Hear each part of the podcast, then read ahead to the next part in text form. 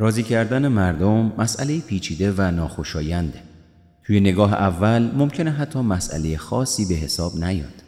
حتی ممکنه عنوان راضی کردن افراد مفهومی سالم و خوب به نظر برسه و خیلی ها اون رو یک صفت مطلوب بشناسن و از اون توی زندگیشون استفاده کنن. راستی چه اشکالی داره که بخوایم دیگران رو راضی کنیم؟ مگه خوشحال کردن دیگران هم عیب و نقص محسوب میشه؟ مگه غیر از اینه که همه باید تلاش کنیم دیگران را از خودمون راضی نگه داریم؟ آیا اگر همه برای خوشحال کردن دیگران تلاش می‌کردن به دنیای بهتری دست پیدا نمی کردیم؟ واقعیت اینه که راضی کردن دیگران به نظر روشی جالب و خوشاینده و این در حالیه که همین روش مشکلات فراوونی برای خیلی از ماها ایجاد کرده.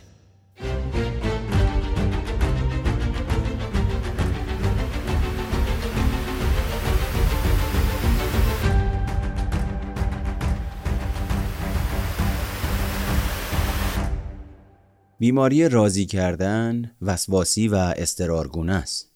حتی با جرأت میشه گفت رفتاری اعتیاد آوره. اگر شما یک راضی کننده دیگران باشید، احساس می‌کنید که به اجبار برای راضی کردن دیگران باید کاری انجام بدید. شما معتاد به تایید و تصدیق اونها هستید.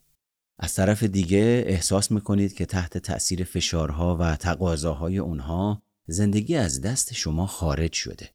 اگر با این بیماری مواجه باشید، نیاز شما به راضی کردن محدود به بله گفتن به درخواستها، دعوتها و یا تقاضاهای دیگران نیست.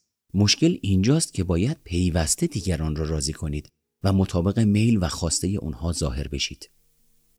اشکال اینجاست که وقتی پیوسته به نیازها و خواسته های دیگران بله میگید از برآورده کردن نیازهای خودتون قافل میمونید و نمی‌تونید به منافع و نیازهای خودتون توجه کنید.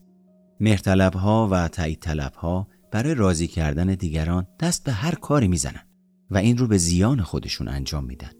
اما اعتیاد به تایید شدن از سمت دیگران می‌تونه زندگی شما رو تلخ کنه. ممکنه برای راضی کردن افراد مختلف در آن واحد به جهتهای مختلف کشیده بشید. ترس از تایید نشدن می‌تونه شما رو منجمد کنه. راستی از جمع اشخاص مختلف چه کسی رو راضی می‌کنید؟ این افراد رو چطور انتخاب می‌کنید؟ اگر نتونید کسی رو راضی کنید چه اتفاقی براتون میافته؟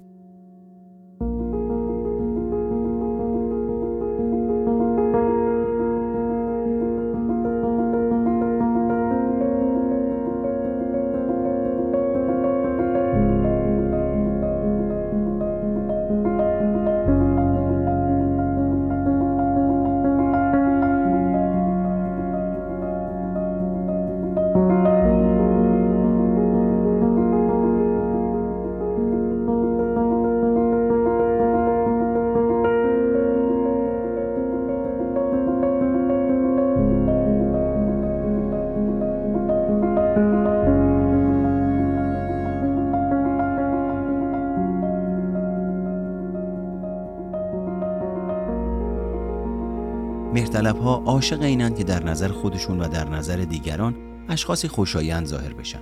هویت اونها از این نیاز به خوشایند بودن نشأت می‌گیره و ممکنه بر این باور باشن که خوشایند بودن اونها را از موقعیت های ناخوشایند با دوستان و بستگانشون حفظ می‌کنه. اما در واقع بهایی که برای این کار می‌پردازن به شدت ناخوشاینده و موجب فرسودگی اونها میشه. در وهله اول از اونجایی که به شدت آدم خوب و خوشایندی هستین ممکنه دیگران از روی سلطجویی بخوان که شما اونها رو راضی کنید.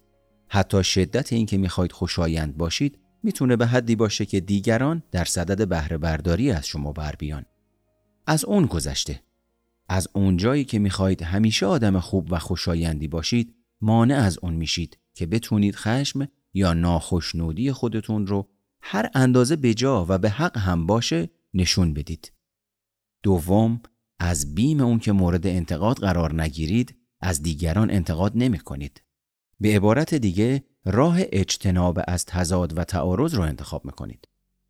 رویارویی و خشم برای شما مثل انتقاد تجربیات احساسی و عاطفی خطرناکی محسوب میشن که ممکنه بخواید هر طور شده از شر اونها خلاص بشید. در قلب خوشایند بودن شما ترسی عمیق از احساسات و عواطف منفی نهفته است.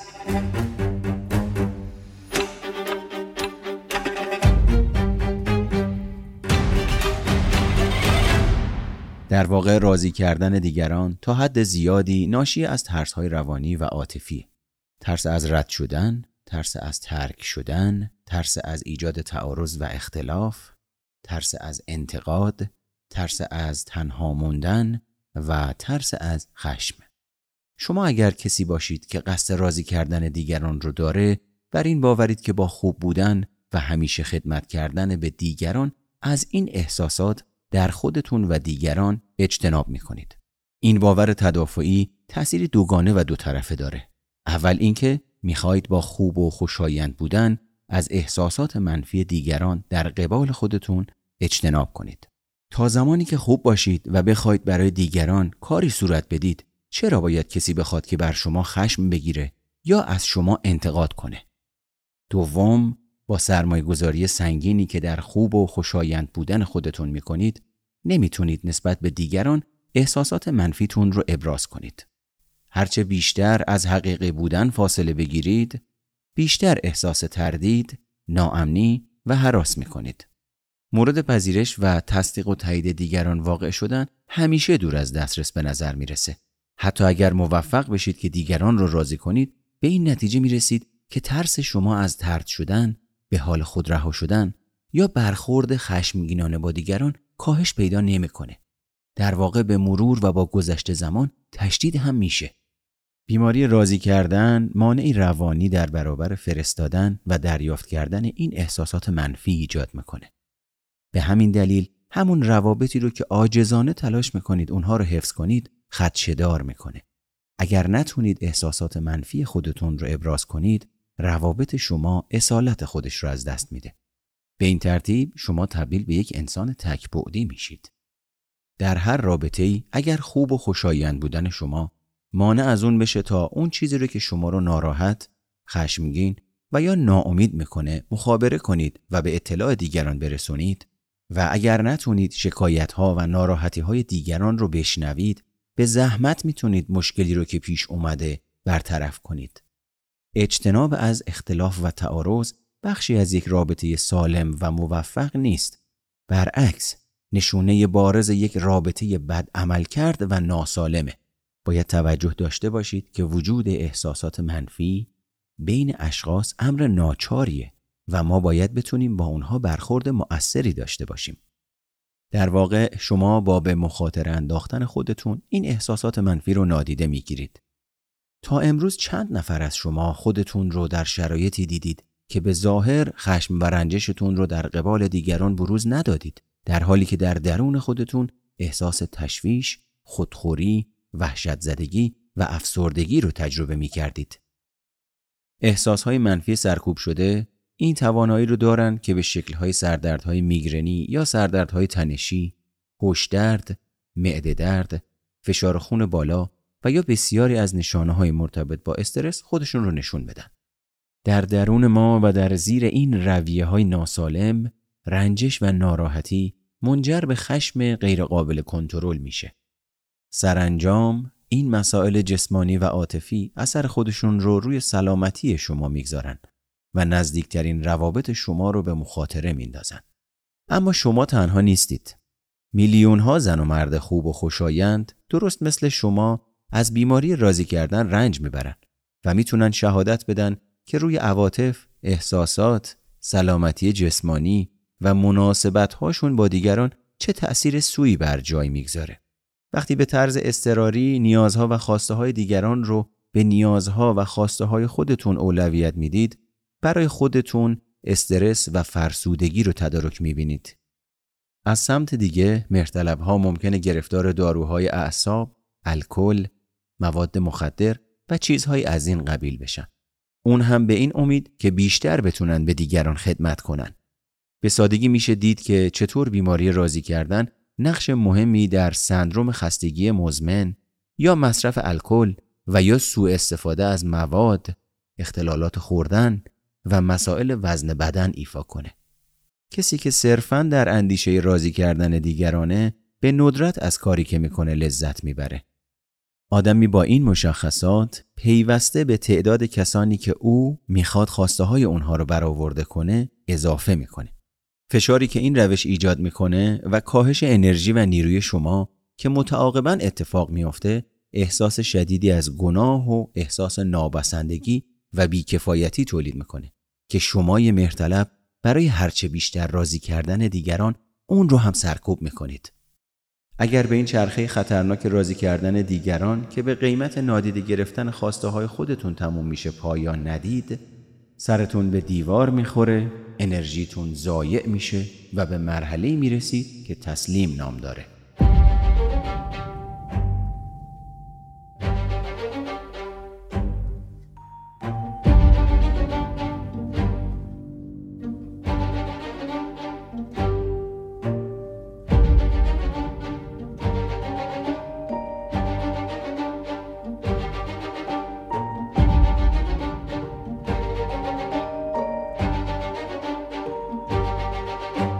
شما مجبور نیستید بگذارید شرایط تا این حد ناامید کننده بشه. مجبور نیستید که خشم خودتون رو درون ریزی بکنید یا اون رو سرکوب کنید و به یک افسردگی فلج کننده برسید. اگر در مقابل بیماری راضی کردن دیگران تسلیم بشید، احساس نابسندگی، گناه و ناکامی روی هم انباشت میشن.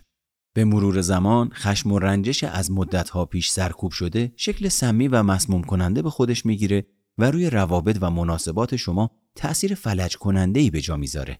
یکی از مراجعینم با حالتی حق به جانب می‌گفت بعد از این همه کاری که برای دیگران کرده کسی براش اهمیت قائل نیست. سعی کرده به همه خوبی کنه اما دیگران براش ارج و قربی قائل نیستند. همونطور که متوجه شدید راضی کردن دیگران مسئله ساده و بی اهمیتی نیست. اگر شما با بیماری راضی کردن روبرو هستید بدونید که برای همیشه و بدون اینکه به خودتون لطمه بزنید نمی‌تونید به این سبک زندگیتون ادامه بدید.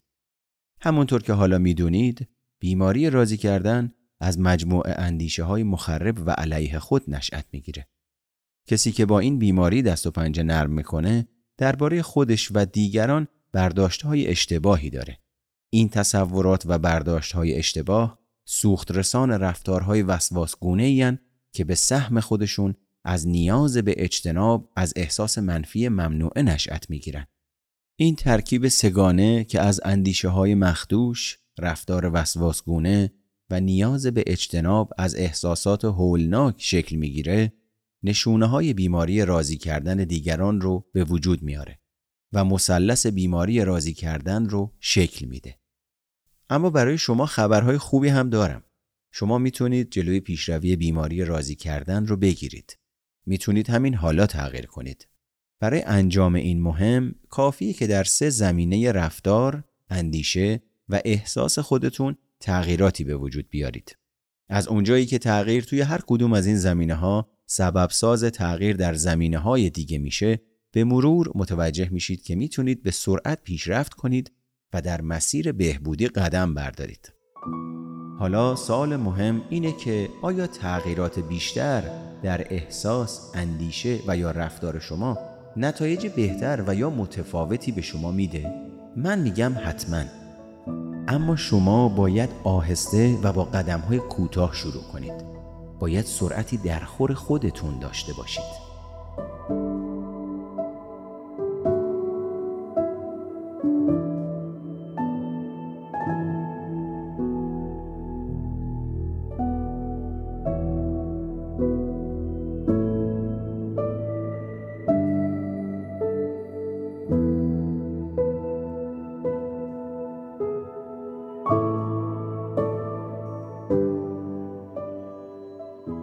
سلام وقت همگی به خیر محمد مهرگان صحبت می‌کنه.